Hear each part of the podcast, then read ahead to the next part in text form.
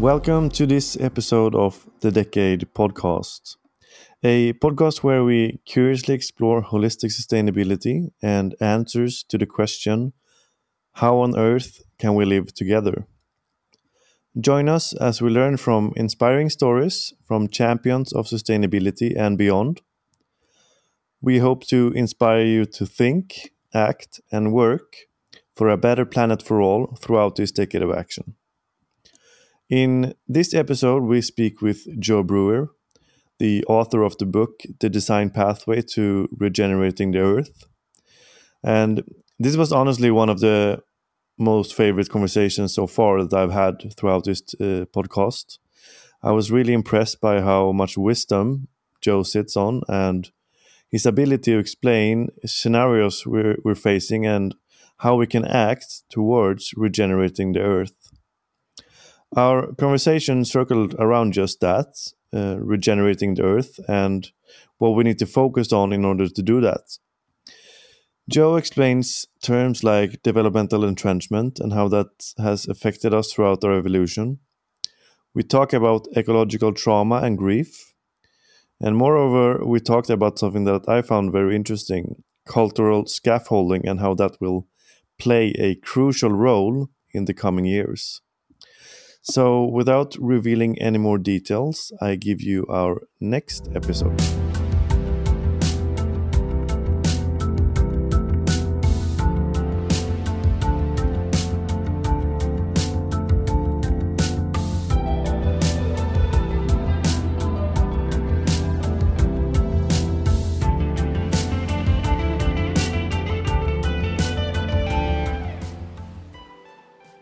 Hello, everyone, and welcome to yet another episode of The Decade Podcast. Very excited today to tell you that we have a super exciting guest named Joe Brewer. Welcome, Joe. How are you today? Doing great. Lovely to be here with you guys. Nice, nice. So lovely to have you here as well. You have a quite unique background, I, w- I must say. You have a background in physics, math, uh, philosophy, atmospheric science, complexity research, and cognitive linguistics. And more than a decade ago, you, you left the academics to trailblaze a path for other research practitioners to follow and awakened to the threat of human-induced climate disruption while pursuing a PhD in atmospheric science. You switched fields and began to work with uh, scholars in the behavioral and cognitive science with the hope of helping create large-scale behavior change at the level of global civilization. And you've also spoken at many global conferences on the science of social change and the human dimension of uh, planetary sustainability, and has given many workshops on uh, three continents about the workings of the human mind and the strategic tools for, for designing and enacting positive change in the world. Moreover, you've written a book about the design pathway to regenerating the earth that will be released officially in October uh, this year. Am I right? Yeah, it's coming out in a few weeks. Yeah, exactly, exactly. And we will get into a bit about this this book today. Both me and Uh, Melker has have already actually read it, and I can uh, more than recommend listeners to uh, buy that one and, and, and read it. It was a fantastic read. Is there anything else you would like to add there about yourself and the work you do in Barichara in Colombia today? Yeah, I would add that my academic background also includes studying theater and dance, ah, and that amazing. This body-based element is really important. My first undergraduate degree was interdisciplinary, combining physics, philosophy, and dance. And wow. um, I've been weaving and twirling ever since. Cool, cool. Great for the mind of uh, the playful mind as well, to, to keep that in, inner child and playfulness.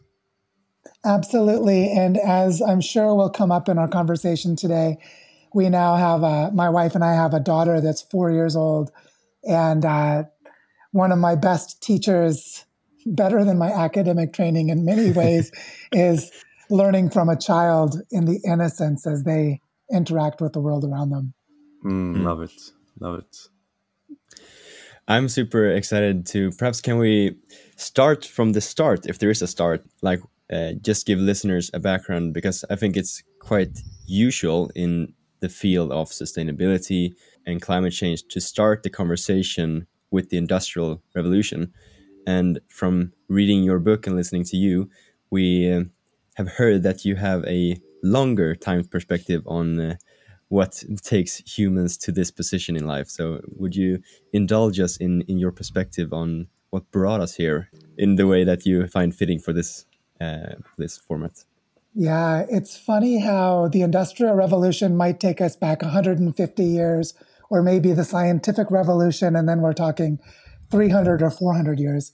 But the place I began uh, really was inspired by the work of people like Brian Swim, or the Big History Project with David Christian, and others who look at cosmic evolution and planetary evolution, and then later biological evolution.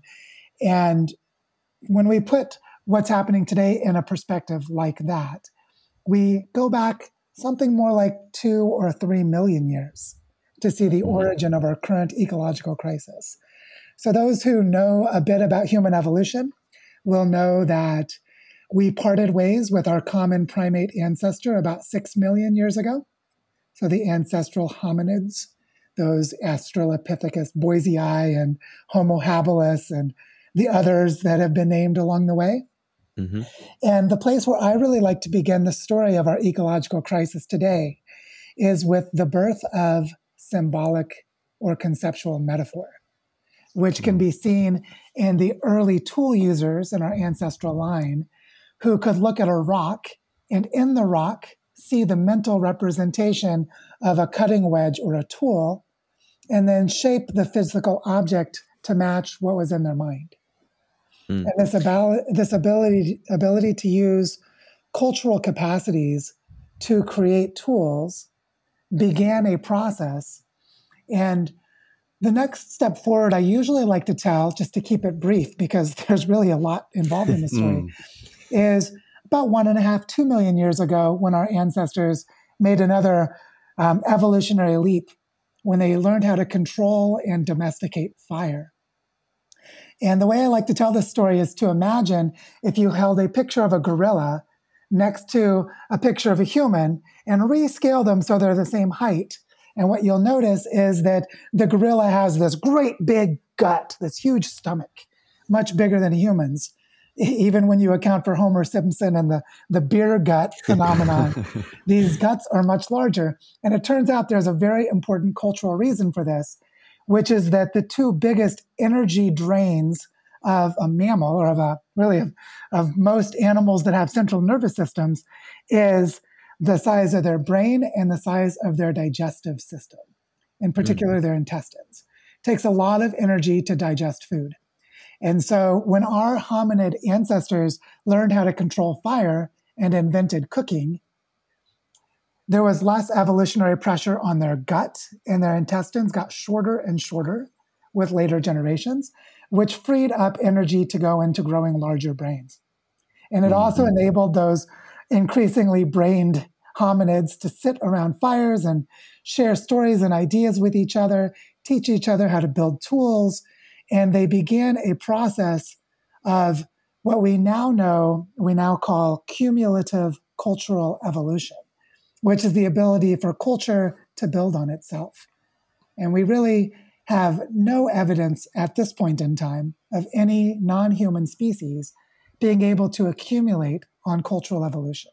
There are lots of animals that have cultural evolution, like birds and whales that change their songs and their communications. But this ability to take a previous repertoire of culture and then build on top of it and make it more complex seems to be pretty uniquely human. And what this does is it allows our ancestors to change their environments in a way that can be inherited by their descendants.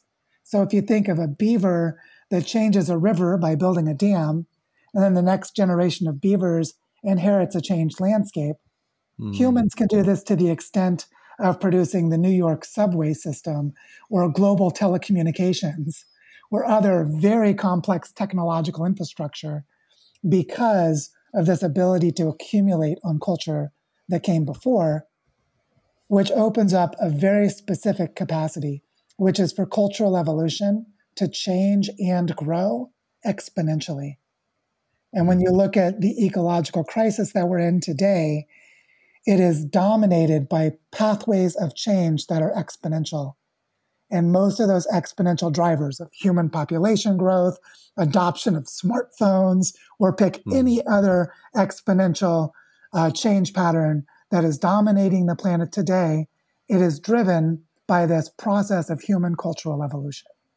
Mm. So that's why I start this story about three million years ago, when our ancestors created the basic scaffolding for creating complex systems of language and concepts, to then increasingly make complex, more complex technologies and tools and teach them to each other. Mm-hmm. So our current runaway cultural evolution as the cause of the planetary crisis is this phenomenon exhibited in the human ancestral line. Mm, I find that super insightful. And Um, studying this field, we often talk about sustainability like we need a longer time frame forward, but I think it's super important also to have the long time frame backwards to not draw too narrow conclusions about what it is that uh, makes us be in this situation. But what I'm also hearing in terms of exponential curves is that usually these exponential curves, I just want to point this out, that the the tail in the beginning can be low for such a long time, and I think it's perhaps usually not completely integrated and understood just how long that can be before, uh, if we take the access to energy for humans, for example, that uh, it's been an exponential curve way before the Industrial Revolution, but that's when there is a confliction point, kind of, because we tapped into the fossil fuels. Um, and I'm I'm curious there to, if we start from the backdrop and then look forward with the, the exponential curve and take us into overshoot. Um, I know you have thoughts on scenarios for uh, how overshoot, because overshoot is like, the definition is that we can't stay there. Uh, it's just a matter of how we take ourselves from there back into the planetary restrictions. So what different scenarios do you see, and which one do you prefer? Well, when I think about overshoot, one of the key concepts that is important to understand is carrying capacity. And carrying capacity is the renewable capacity of an ecosystem to provide the inputs for the way of life for whatever organism is living. So if it's frogs, it might be a, a pond. If it's starfish, it might be a tidal zone, Uh, where the tides are on the coastline, and so on. And when we look at humans, we have this wild card, which is the structure and dynamic feedbacks of our cultural systems, the way we organize our societies, the way we organize our cooperation, and the technologies that we use. And this can create a really interesting phenomenon, which is we can be in a state of overshoot and not know it for a fairly long period of time. And that while we're in overshoot, we can alter what kind of landing happens on the other side. Mm. We can make it substantially worse, or we can make it less bad. We could have a softer landing or a harder landing. And when we think about the planet in this way, one thing that comes out is that um, the, the evidence that's accumulated shows we have gone into planetary scale overshoot going back at least as far as the mid nineteen seventies. Mm-hmm. I was born in nineteen seventy-six, so basically we were in overshoot all of my life. I was born into it. Everyone younger than me, the same is true. And one way that we can think about that is that the, ge- the way that humans got to overshoot was by colonizing landscapes and by colonizing the functions and resources of ecosystems, by claiming the land, the physical space, the geography, but also by utilizing it for ourselves.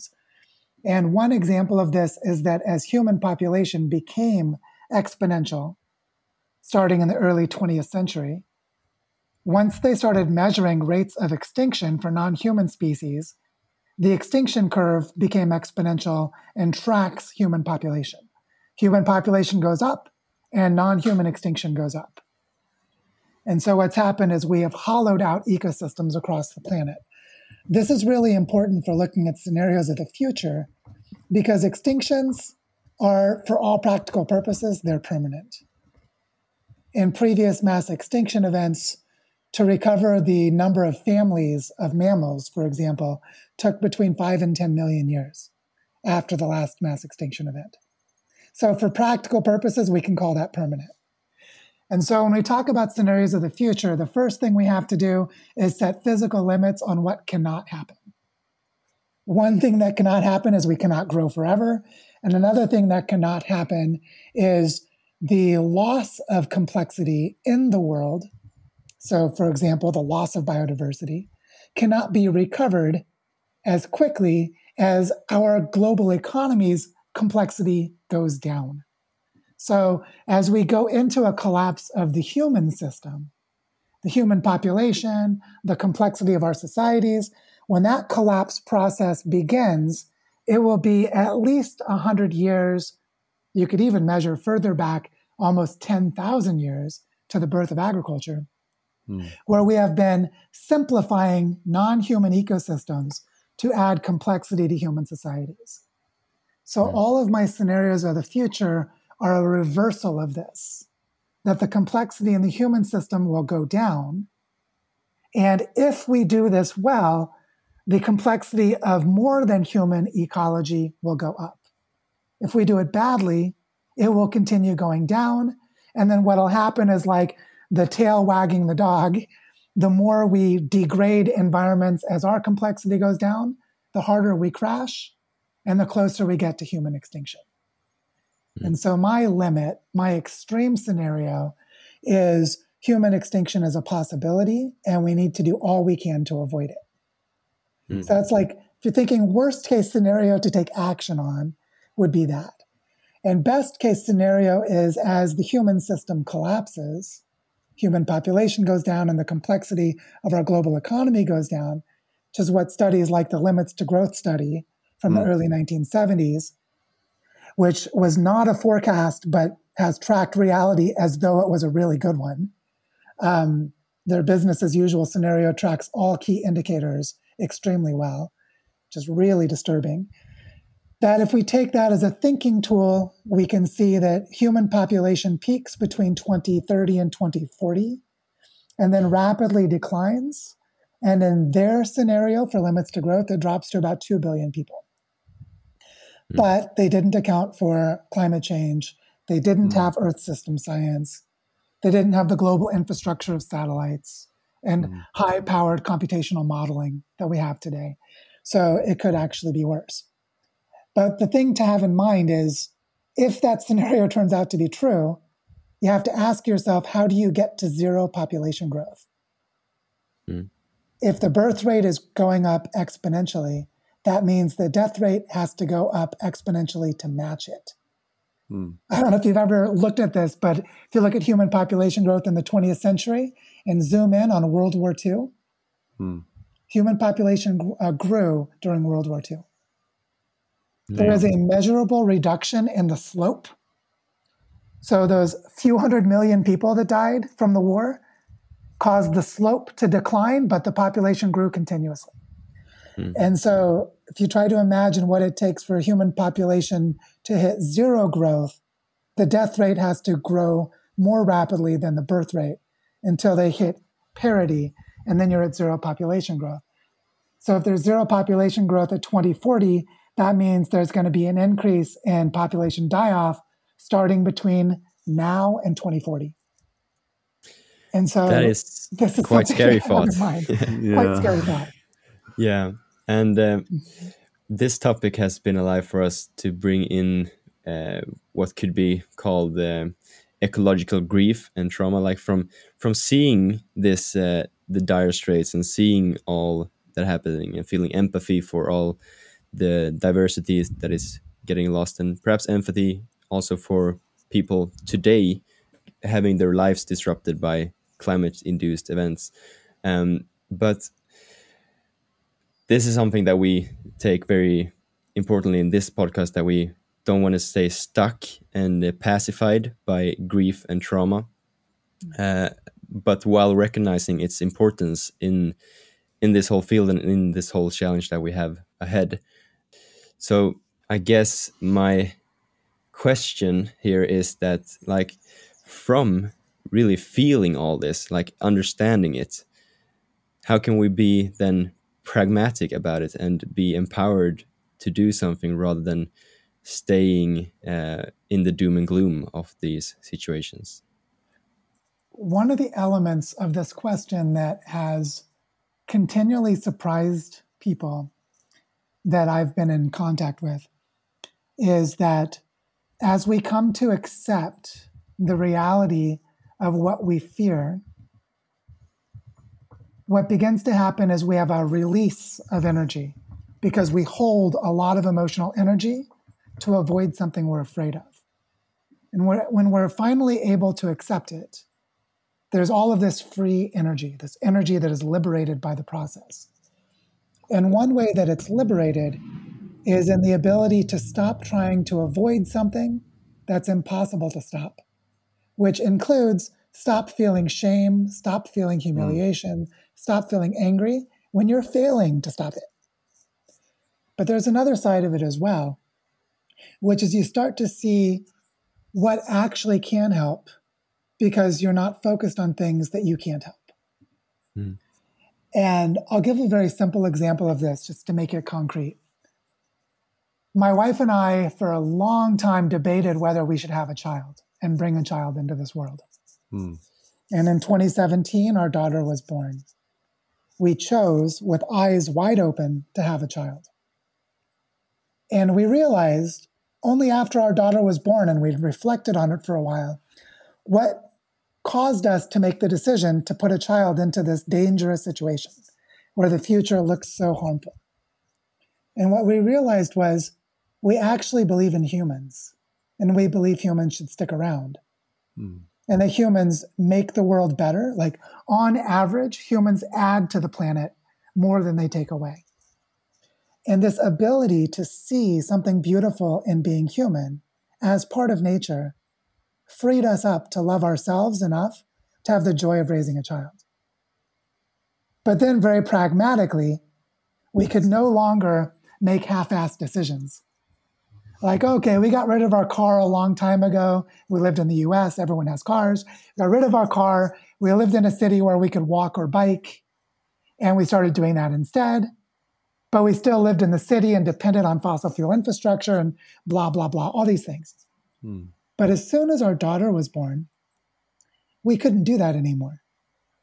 She radicalized us. She empowered us to make the choices that we knew we needed to make, which was to go off grid, to go away from the city. And through a series of steps, we did things like we spent ten years living in a, a rainforest in Costa Rica, and visiting a lot of permaculture projects while our daughter learned about biodiversity, which was really fun. I mean, we loved it and she loved it. And we realized that when we visited this biodiversity hotspot, we realized we had always lived in degraded environments without knowing it, because we'd never been to a place where there were seven hundred bird species and ten thousand insect species, and more than one thousand tree species, like we found in this tropical rainforest. And so this is what's interesting, is once we knew that we needed to go off-grid and make more radical choices, we found ourselves in more human environments, in more inspiring and enriching places, and found ourselves more comfortable enjoying being in them because our actions aligned with our values. And that is, if you look at the six steps of the grieving process, once you get to acceptance, you start this process of post-traumatic growth. And all the research in positive psychology shows us it's in this place where we are the most adaptive, the most innovative, the most creative, the most capable of following through. Mm. This is where we need people to be. Mm. And so the gift was that as we stopped fighting against a feared future and started giving love to a future we wanted in really small ways, we came more and more into alignment with being human, and our grief became like a compass. It showed us how to heal ourselves. Mm. And that's how we're now able to participate in large-scale reforestation and trying to save a particular type of ecosystem from extinction. And we're doing this regenerative work on landscapes, collaborating with people around the world. Whereas before, we were crippled with grief and trauma was reactivated in us continuously. Hmm. So, um, so yeah, this is a really, really important topic, as, as mm. you can see, and it's something that I feel is fundamental. If we don't work through our trauma and if we don't embrace our grieving process, we will not get to a place where we can do regenerative work. It's mm. just that fundamental. Mm. Yeah, I, I, this really resonates with me, and I think it's really inspiring and, and admirable to hear you talk about your, your current lifestyle down in Colombia. You're really walking the talk. And um, I, I mean, a lot of people can re- really resonate with this, that you usually hear people talking about climate anxiety. But I think it's more effective to go past that and have climate grief. Because then you're in a state of acceptance, and as as you describe it there, then you you're able to take full action instead. But uh, what I'm curious to hear more about, what what was it with just Barichara and Colombia that, because uh, you, you mentioned that you traveled around a bit in Costa Rica and to search for this place to to to settle down. What was it that that you settled just in Barichara and Colombia?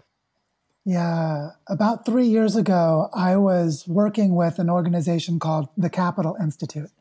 And Capital Institute, um, John Fullerton is the founder. He created a beautiful framework for understanding regenerative economics. And my work at that time was with a project called the Regenerative Communities Network, which is a global network of places where people are trying to create regional scale economies that regenerate landscapes and create integrated harmony with the ecosystems that are in them. And that meant I got to meet some of the places on Earth that are the furthest along in doing that kind of work. And I also helped organize an event in Colombia to launch Colombia's first one of these regional projects. It's called Colombia Regenerativa. And I met this really inspiring young man named Felipe. And we connected around education and raising our children, because he and his wife had three children about our daughter's age. And I was talking a lot at that time about bioregional learning centers.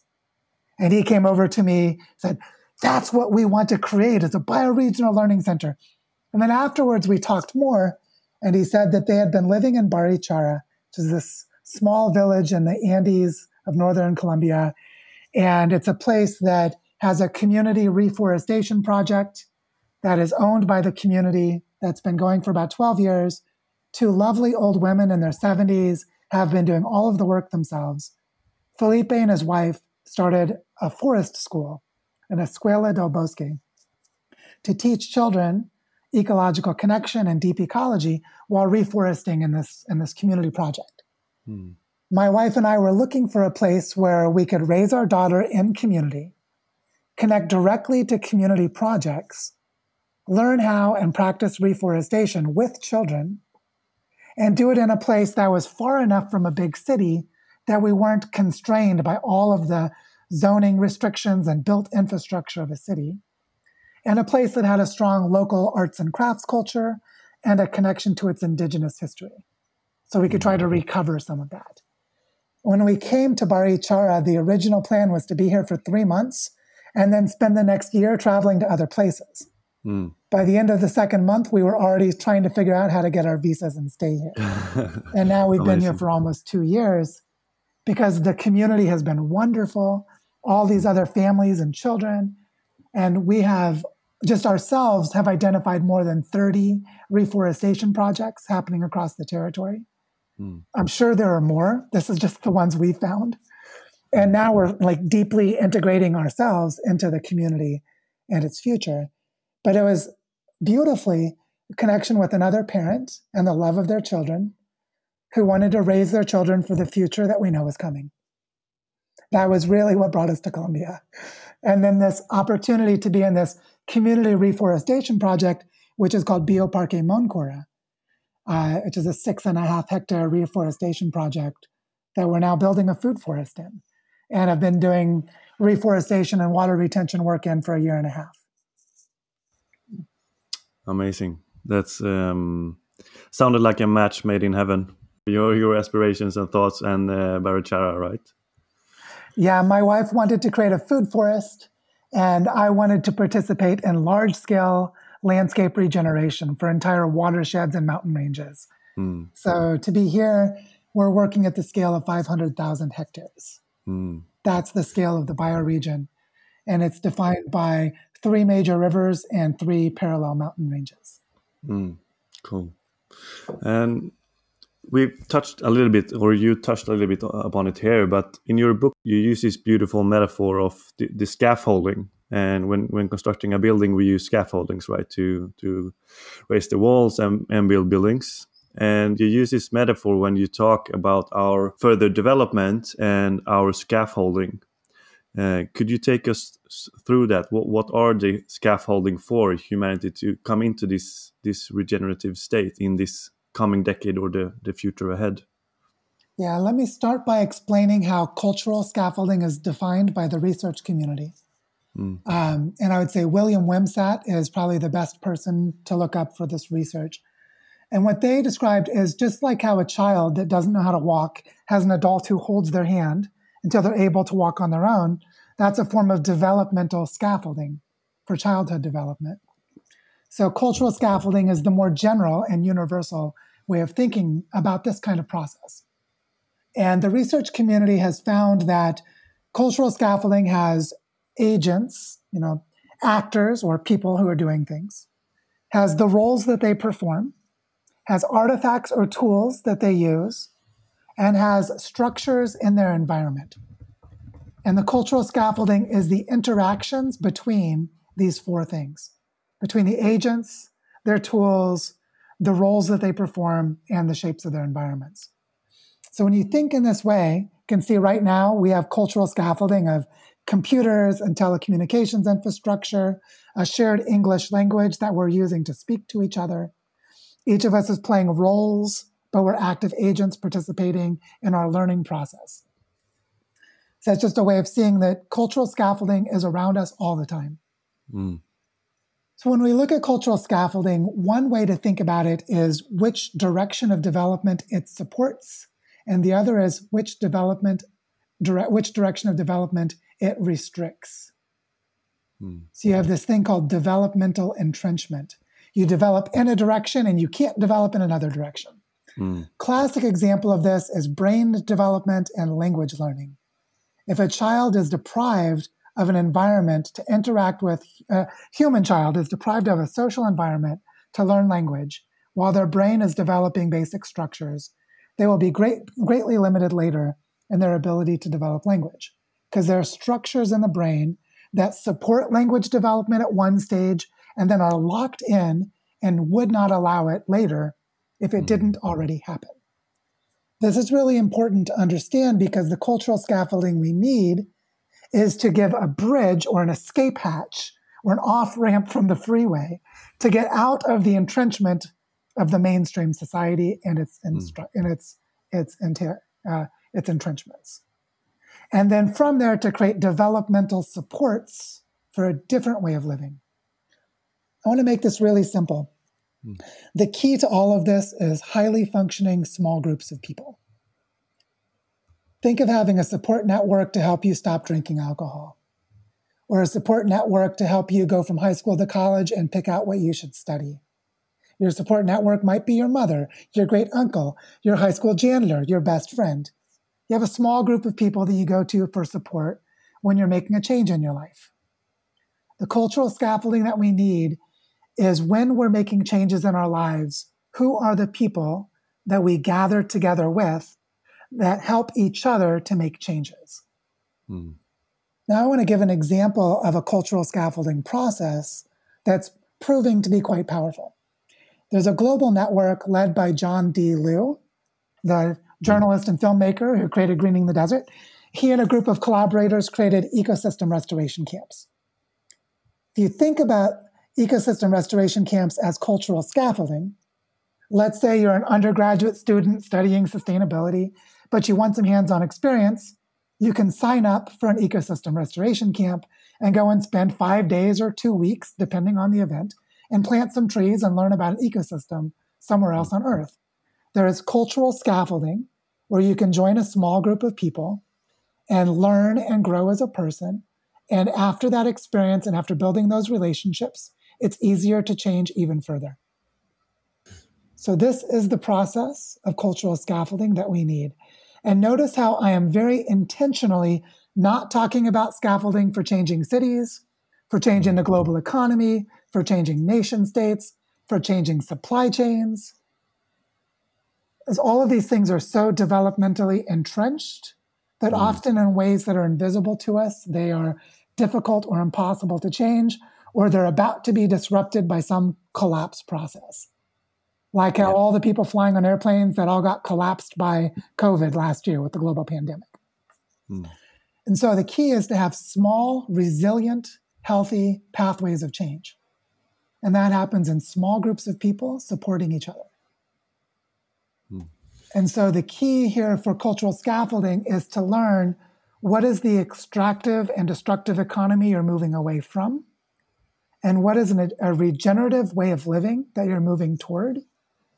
So there's a kind of knowledge or semantic scaffolding to have the concepts, to have the semantic frames, to understand what that means, to know what you're going away from and what you're going toward. Basic psychology says you need both to change behavior. You need avoidance and attraction. You need positive and negative re- reinforcers of behavior. So you need to know what you're going away from and what you're going toward, which is a kind of narrative scaffolding, a story of where you're from and where you're going. But then you need people to connect to with shared social identity.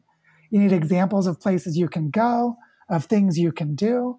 So you might go and take a permaculture course, or you might go and learn landscape uh, management, or you might go learn forestry, or you might go learn trauma therapy, or you might go learn group uh, facilitation, et cetera, et cetera. All kinds of things you can learn. But the key thing is that you focus on small groups of support to make life changes, and you learn what you're going away from and what you're going toward. Mm. Oh, there's so much in here. And the first point I want to touch on is that you mentioned like developmental entrenchment. And this was an eye-opener for me when I read your book. Uh, perhaps not seeing the frames from within, we're thinking within.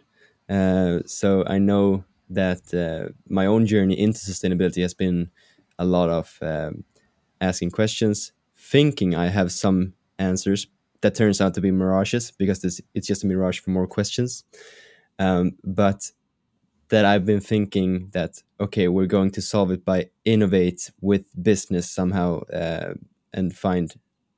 Back then, I, it was really reductionist approaches as well. Like we have one solution and that's going to fix it. But I uh, know there's this example of we can save the earth by making greener consumerism. Because uh, if we are in the developmental entrenchment of consumerism, then uh, that's the first step to get out of that. But then I find the attraction in this, that when you talk about raising your daughter in in the environments of Barichara with regenerative practices, imagine like the the scaffolding that she will already have as an adult and the trenches that she will not be in because of living in in that way from the get-go. So that makes me super inspired for uh, the future um, of younger generations if they can be in those environments. Yeah, I'm, is there anything else you could say on like to just clarify the idea of developmental entrenchment for yeah. us and listeners? I'll give a good example that goes beyond a human lifetime because these mm-hmm. entrenchment processes can be big. So I'll give two examples. One is the invention of agriculture and the formation of permanent settlements, like cities. You know, so that's a multi-generational process with a lot of cultural scaffolding, and it happens across you know, hundreds of years, or in some cases, a couple of thousand years. There's also a, an example that relates directly to what we're talking about now, which is the loss of nature connection, which is what's sometimes called intergenerational amnesia. So mm. the, the abundance of nature that you experience of, as a child is your baseline for what nature is. So if you were born one hundred years after the collapse of an ecosystem, your normal, which you think is a healthy ecosystem, is actually a very degraded ecosystem. So the developmental entrenchment here is the absence of opportunity to build relationships with the more than human world. But you don't even know that that's a developmental entrenchment, because your baseline of normal is one hundred years after the collapse. So, for example, I was born in Missouri, in the middle of the United States. And I grew up in a place where there was some oak forest. There were still some streams that were clean enough you could scoop your hand in and drink the water. But there were not the mass migrations of animals that used to occur. There were not the two thousand year old oak trees, which I've actually seen uh, a cutout, um, a section of a two thousand year old oak tree in Illinois that I saw as an adult. Those massive trees had all been cut down in the early eighteen hundreds. I was born in the nineteen seventies. So as a, that's an example of my time as a child escaping into the woods and spending time playing by the creek and forming my relationships with nature. All of that occurred in a deprived and degraded environment, and I didn't know it. Now think about what happened in the last twenty years. First time in human history, more than half of humans are born in cities. More than half. That, that flipped over around two thousand five. I forget exactly what year, but it was in this century that we went to a majority human urban living. So people born into urban environments have dramatically degraded ecological settings. All they see is human-built environment. And they might go to a park and see a couple of kinds of trees and a couple of kinds of birds. And so this is an important form of developmental entrenchment, because the key to doing regenerative work is the ability to form relationships and to care with the life-giving aspects of our planet, hmm. to see how water enters soil, how trees form, uh, provide habitats and homes, how mycelia and microorganisms in the soil uh, change the molecular chemistry to enable other forms of life to exist. And it's all built up through relationships and the ethics that arises in those relationships. But if we do not know how hollowed out our ecology has become, Hmm. we don't know how much regeneration is possible. A lot more regeneration is possible than we realize if we're able to connect with more of nature. And I'll give a fun little example from yesterday. We returned to Barichara after being in the U S for a few weeks. Yesterday was the first morning we're here. I take my daughter, we're walking up the cobblestone streets. We're here in the mountains with a steep hill. We go up to the top of the town where the Bio Parque is. As we're walking, we pass this large native cactus. One of its arms had fallen off, because that's how they propagate themselves. As one of the arms falls off, it forms roots and grows next to the mother plant. But in this case, it fell on the side of the road. It was like a potted plant. So we just picked it up and carried it with us to go and plant it, because we knew that it makes this beautiful, bright pink fruit that's really delicious, that we've actually harvested ourselves, but also it's great for insects and birds to eat. And then we walk another fifty meters. We come apro- across a plant that we know that's called pate vaca. We see these beautiful pink and white flowers. And my daughter looks up and notices there's this giant bumblebee. It's a black bumblebee that's like three centimeters long. It's huge. And we stop to watch it flittering from flower to flower as she's saying, I wonder if it'll go to that one. I wonder if it'll go to this one. And I noticed she was happy to be home in Barichara at the moment she connected with the bumblebee. Mm-hmm. And we stopped and watched it for a minute, and then walked uh, two minutes further, went to where we were building a food forest, and we planted the cactus in the ground. Mm-hmm. And so for us to just have, a, in a span of ten minutes, the ability to connect with a native plant, a native insect, and then provide a gift to the ground by actively transplanting one of them. Mm-hmm. My daughter is forming a relationship to a web of life simply by being in an environment where she can do that. Mm. And we never could have done that in the city. Mm. So, so this is a form of developmental entrenchment mm. that we have to somehow contend with. Yeah, I just have to say it's so insightful, and thank you, thank you very much for sharing your your knowledge and, and experiences from living this lifestyle. I think it's, for me, it makes a lot of sense. It feels, it just feels right. Uh, like biologically, it, it feels right. W- what I'm curious to know more about is to, towards this more regenerative living. I mean, you, you you haven't, as you mentioned, you haven't always had this kind of lifestyle, and I think you mentioned it a couple times in, in the book, or maybe I've heard in an interview, that you've faced a lot of obstacles towards this kind of living, to a more regenerative lifestyle. Could you walk us through some of the main obstacles and how, how you've overcome them for others to, to maybe follow your path in, into a more regenerative living?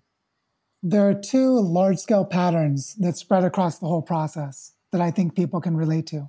One of them is the process of de-financializing our lives, where we have less need for money and more freedom for how we use our time.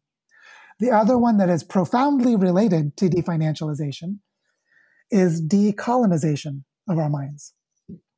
Or you could also say re-indigenizing ourselves, becoming more like humans and less like tools, or less, less like parts of the machine of the global economy.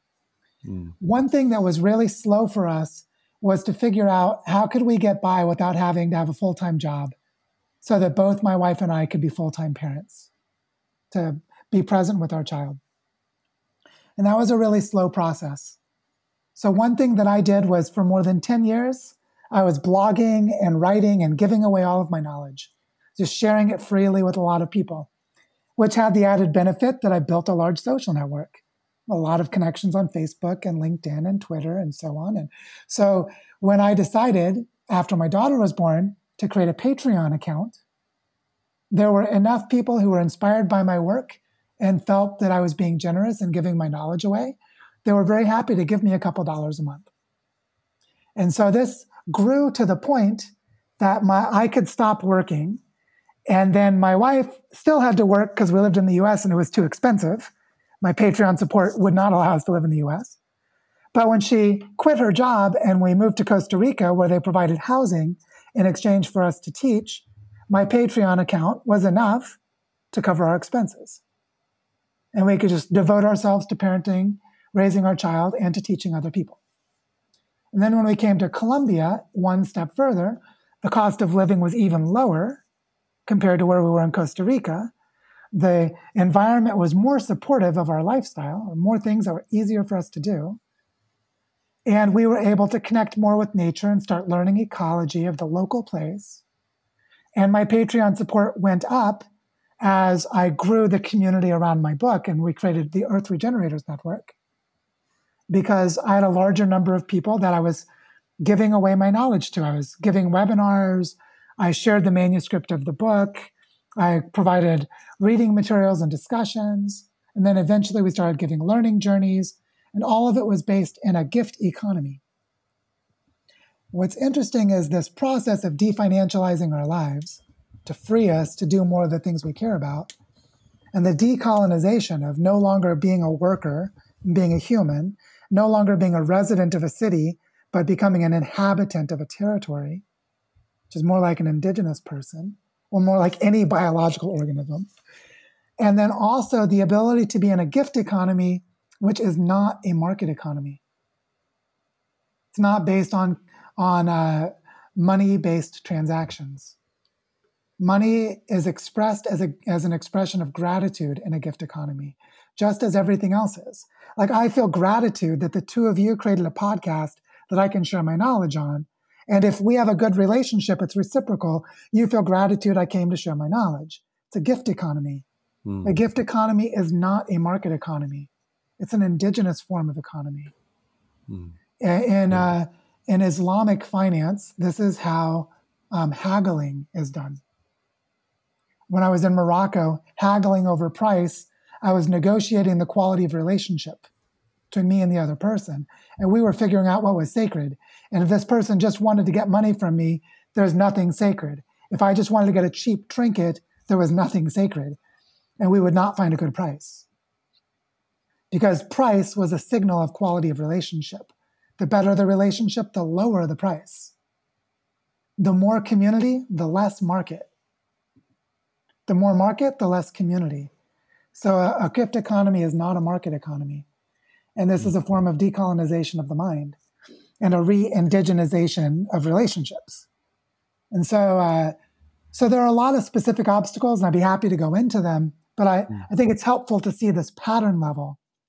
Pattern level is the more you remove the need for financial transactions and the more you're able to be in reciprocal gift relationships, the more you've decolonized your life and definancialized it, and the more you are regenerative, because those processes themselves are regenerative processes.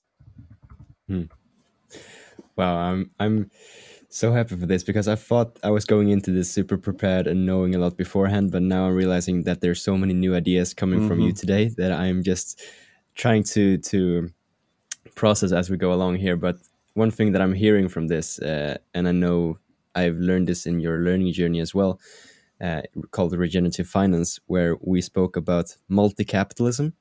And uh, what I'm hearing is that you're really talking about moving away from the monocapitalistic of reducing, reducing really the broad term of value into the term of money, uh, but rather having uh, like inspirational value and social relationship that means uh, our different types of wealth, really, is what I'm hearing. And it's so interesting that perhaps you're not the, at the financially most richest place in your life, but perhaps you're at the wealthiest point in your life. And I find that distinction to be helpful for me when I try to think about what I strive for. And uh, mm.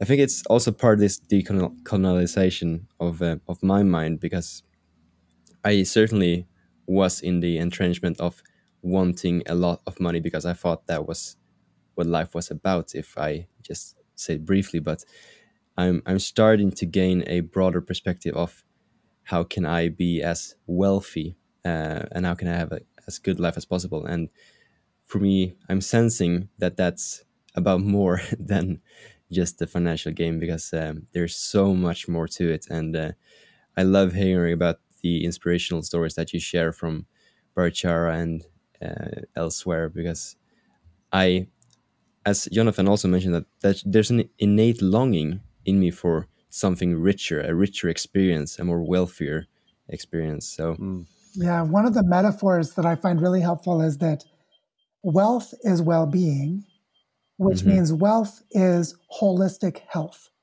mm. yeah. health of the whole system.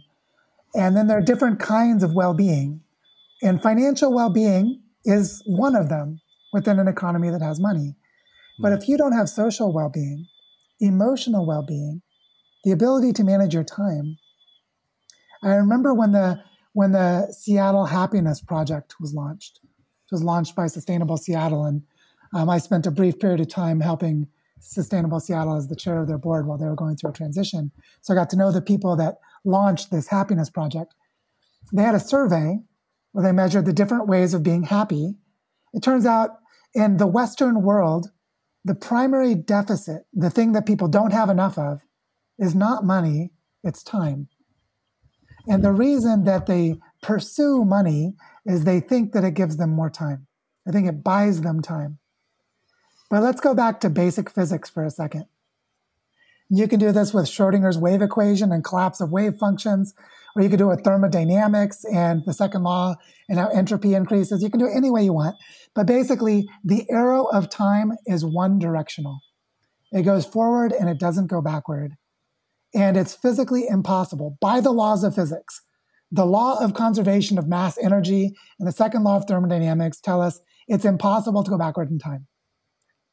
And so it's always going forward, which means the only currency we really have is the continual flow of time, the continual loss of the time we have left. And so what's interesting is if we confuse the value of the future with the value of the present. So I work now to make money for the future within an extractive system. The system is extracting wealth from me. My future is deprived and my present is deprived. But if I can align what I value now with what I value in the future, then I use my time in a way that keeps me present to what I care about. And this is just called the art of a good life. And there are wisdom mm. traditions going all the way back into antiquity about this. Mm. But the key about co- something like multi-capitalism is it shows us that you can measure these things as being in different places. So time is one, money is one, social relationships is another, access to infrastructure is another, and so on. And you can start to map them out and then just be more concrete, more clear about what you invest in and what mm. investments you seek. Mm. And that's extremely helpful to be able to do. Definitely. Yeah, for sure. It's uh, for sure more, more, more that is value than money. uh, we can say that. And I, I really agree with you there, Melker, that I really resonate with your, your feeling of looking at it as, at, as such a broader perspective. Because, I mean, talked about entrenchment earlier, that how we, the, the society that we were born into uh, and the idea of how you should live your life, you should get a good career, you should work a lot so you can provide for your family and such. And previously, we've got an episode on, on stories and how that impacts us. And I'm just so grateful and happy for you to share your story, how you live your life. And I think it's uh, it's very inspirational. And, and, and, and I'm super happy and grateful for what you shared today in our conversation. And I feel that we could be going on for hours and hours. But uh, unfortunately, we've reached our uh, time limit. But lastly, I want to... I want to ask you our question that we always ask our guests in the end of our episodes is that what encouragement would you like to give to listen- listeners throughout this decade? Yeah, I would say we're in a time that has a dark side and a bright side. It's like two sides of the same coin. We are rapidly crossing several tipping points of the planet. I think it was two years ago that ninety percent of the Great Barrier Reef bleached. And right now, wildfires have become uncontrollable on the North American continent. Mm. The thermohaline circulation of the ocean is slowing down. Arctic sea ice is soon to be gone during the Northern Hemisphere summer. All these tipping points of the planet. So we're at a time of immense and unprecedented change, which could be absolutely horrifying and deserves to be. At the same time, the next decade is the time we have to choose to leave the extractive economy and live regenerative lives. And depending on where you are and when you get hit, you are eventually going to discover the carpet was pulled out from under you. And so the next ten years is the time where people in different places will still have a choice. There are people in the last ten years, look at Syria, for example, in the last ten years where they thought they had the choice and then it went away. Look at people in Northern California right now that are leaving because of the wildfires. They thought they could stay there and now they're leaving. They're being forced to leave instead of choosing to. They're being forced to leave the broken economy instead of choosing to create an intentional life. So the next ten years is the time where it's like our last window of time where we can choose to live intentionally to help regenerate the earth, instead of being thrown into a refugee camp where someone teaches permaculture and then finding mm. our way in the midst of collapse, which, by the way, that's happening now. Mm. Ecosystem Restoration Camps has a project to work with refugee camps and other groups doing disaster response to as well. So this, my advice in the next ten years, which I would really say in the next year mm. to set on the path, is take your first intentional choice into a regenerative life while you still can. And you'll be grateful that you did. Because as you do it, you're going to find other people on the path. You'll find friends, or you'll take your friends with you. And you'll become more empowered to mentor others. And this will be my closing observation, which is that all that we talked about with cultural scaffolding is not in the world, it's in the interactions, which means you are cultural scaffolding for someone else. And they are cultural scaffolding for you. So the best thing you can do in the world right now is to be someone else's cultural scaffolding. Mm. Basically help someone else make changes in their life to become more regenerative as you are doing the same. Mm. And you will help each other. It's like a buddy system. You hold hands as you cross the street.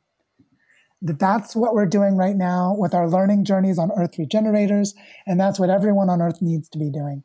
So my advice in the next ten years is become intentional about what you care about, take proactive steps to decolonize your mind, definancialize your life, find friends, bring friends, make friends to help you do it, and then become a mentor as quickly as you can to help other people.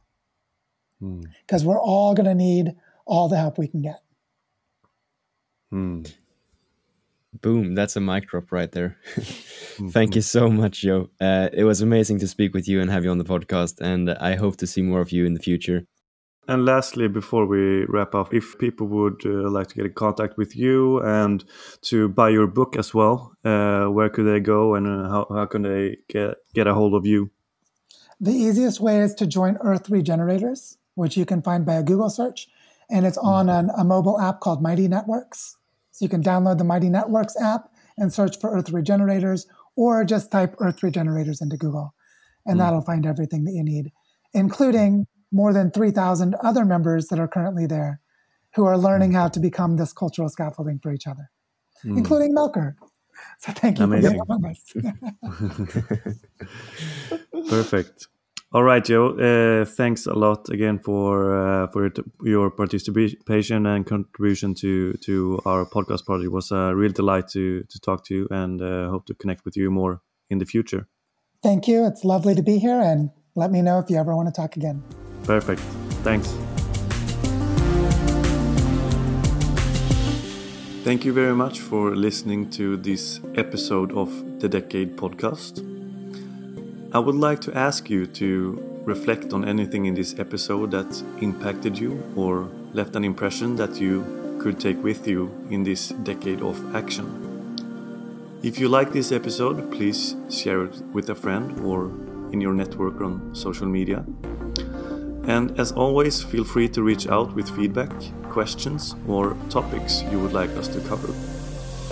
You can reach us through our social media or on the decade podcast at gmail dot com.